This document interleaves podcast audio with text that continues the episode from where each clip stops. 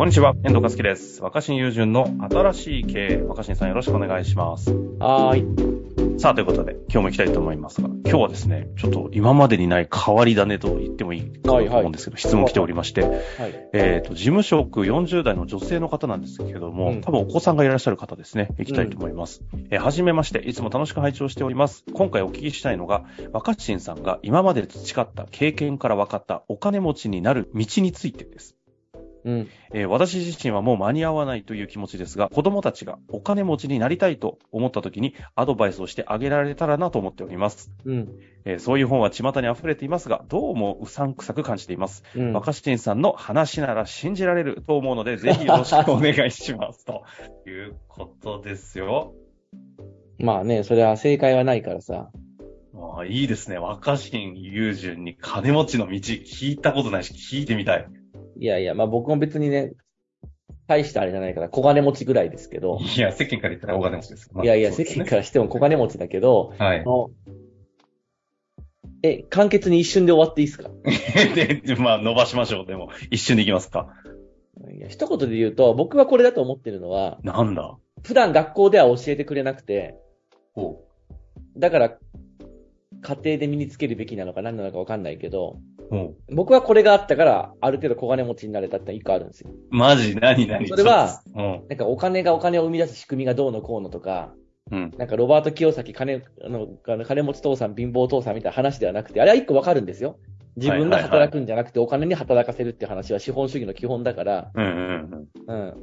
いわゆる投資しましょうっていうね。うん。うん。うん。プロ収入の話ですね。うんそうそう。で、その、不労所得を得なければとか、まあそういう、だから、あの金融的なうんぬんかんぬんっていうのはさておき、はい。僕はこれだと思ってるのは一個あって、あの、小金持ちになるには交渉能力を身につける以上、終わりです。ちょっと、ちょっと、ちょっと、終わらせないでください。交渉、交渉するんです。交渉。うん。これまでもね、交渉術とかいう話はしたことはありますけど、お金持ちって観点でしてきてないんで。いや、だからお金持ちっていうか、だから、お金を払ってください。金額を上げてください。もっと欲しいですっていう交渉ができるかどうかだよ。シンプルですね。うん。いや、それができない人が多すぎる。ああ。うん。それができないから、うん。お金をみんなあんまり稼げてないなって思うことが多いね。そうか、まずくださいって言えない。交渉できない。あげてくださいって言えない。交渉っていうのはただの、ただの交渉ってただ依頼ではないじゃん。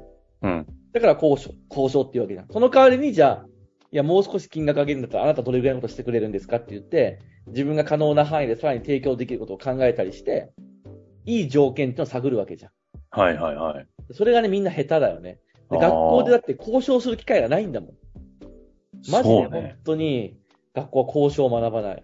ああ。だってなんか、お掃除当番にしてもうん。確かに交渉させてもらえないですね。しないし、が大体学校の役割とかもさ、班の担当とかあるけどさ、うん。何々、何々係とかさ、交渉の余地なしじゃん。ああ、確かにね、交渉の余地って学校って、そっか、教えてもらわないの前に。むしろ、そういう、だからないねみんなで決められたルールをどう守っていくか、はいはい。どうその与えられた役割をちゃんとこなして、ね、一人だけ、そういうところからはみ出さないかってことをずっと学んでるわけなので、ああ。交渉の余地なしですよね。僕はずっと交渉してきて、大学の時に、うん。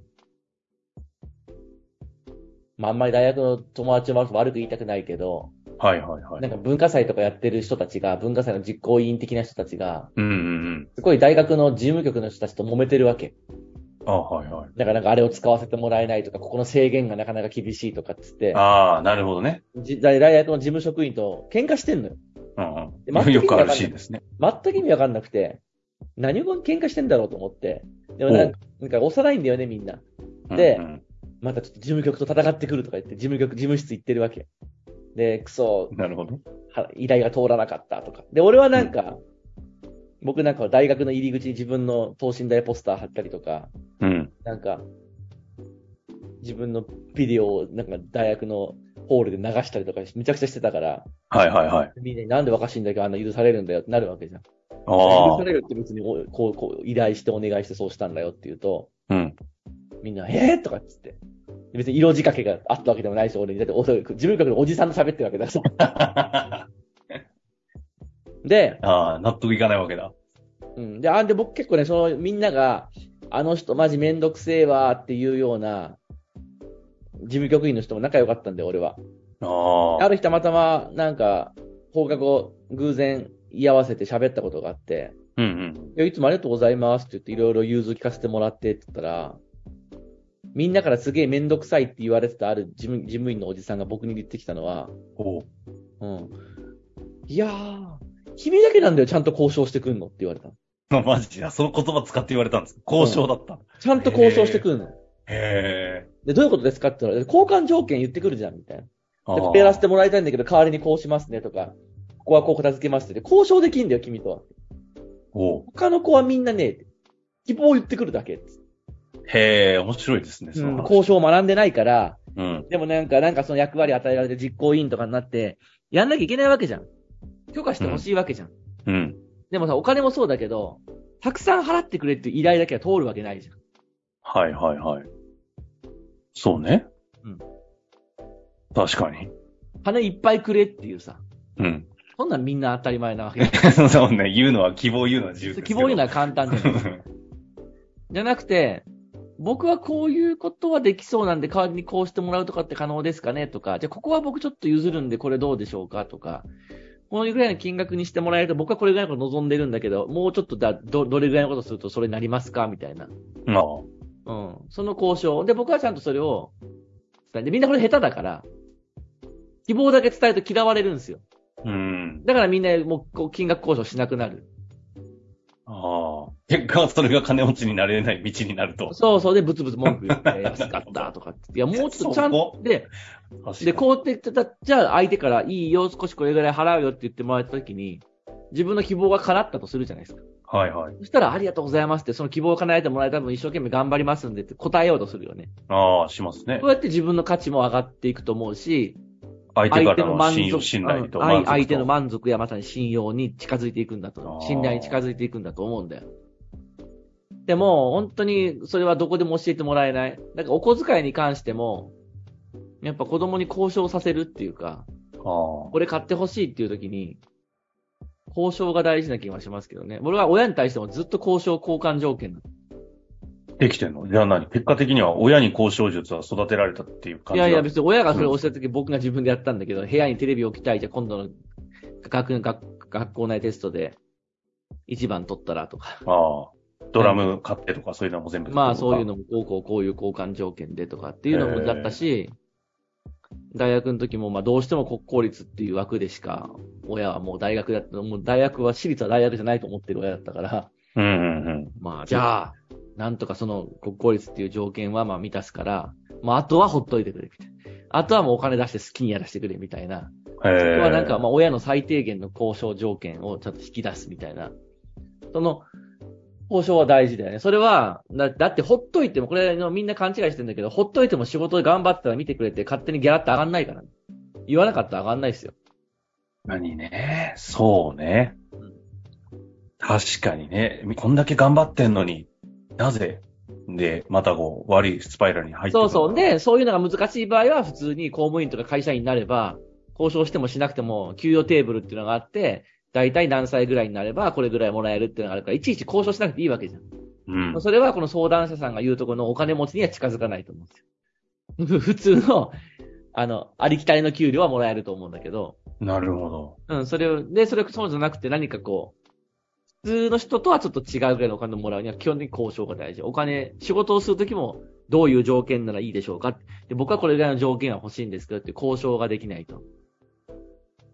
まあ、あえてじゃあお金持ちというか、小金持ちになるための道は。まあまあ、大金持ちになる交渉術にあると大金持ち。やっぱ古典的だけど、ロバート清崎じゃないけど、やっぱそのお金の仕組みっていうのを、やっぱり攻略しないとダメだと思うので、ああ。はい。そっちのね、あの、ロロジックと仕まあ、組みをちゃんと勉強し、て、まああるし、ハックすると。ピケティだっけ？ピピケティの法則だ T の法則を、はいはい。なないけど、まあそうやってだから、お金がお金を生み出すっていう、とかやっぱその事業を作り出すみたいなのが必要だと思うんだけど、そうじゃなくてもある程度お金というものについて強くなるというか、常になんか俺は仕事やってる以上に評価してもらえてないとか、俺な頑張ってんのにもらえる金少ないんだよね、ブツブツ言わなくて済む人生にするには交渉、交渉する。交渉ってのは自分の希望を伝えるだけじゃないって。相手の要望と自分が叶えたいことがちょうどいい塩梅で叶うとこどこだろうって常に探り続けて、今の自分よりは一歩、一歩高めのところを提示すればいいけど、一歩高いことを答えていくってことを交渉しながら続けていくしかないですよね。なるほどですね。ちょっと交渉がね、金持ちにつながるとはいうふうには思わなかったですけど、以前ね、110回で、ゆるい交渉術という話と、はい、やってるのと、38回でね、すごい昔に、交渉の時に共通して、意識してることはありますかっていう質問等々でやってたりするんで、そちらの方も一緒に合わせて聞くと、かなり広がるんじゃないかなと思います。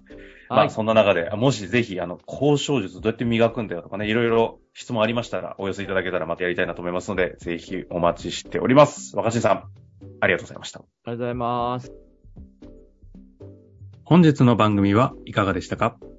番組では若新雄純への質問を受け付けております。番組説明欄の URL から質問フォームにご入力ください。たくさんのご質問をお待ちしております。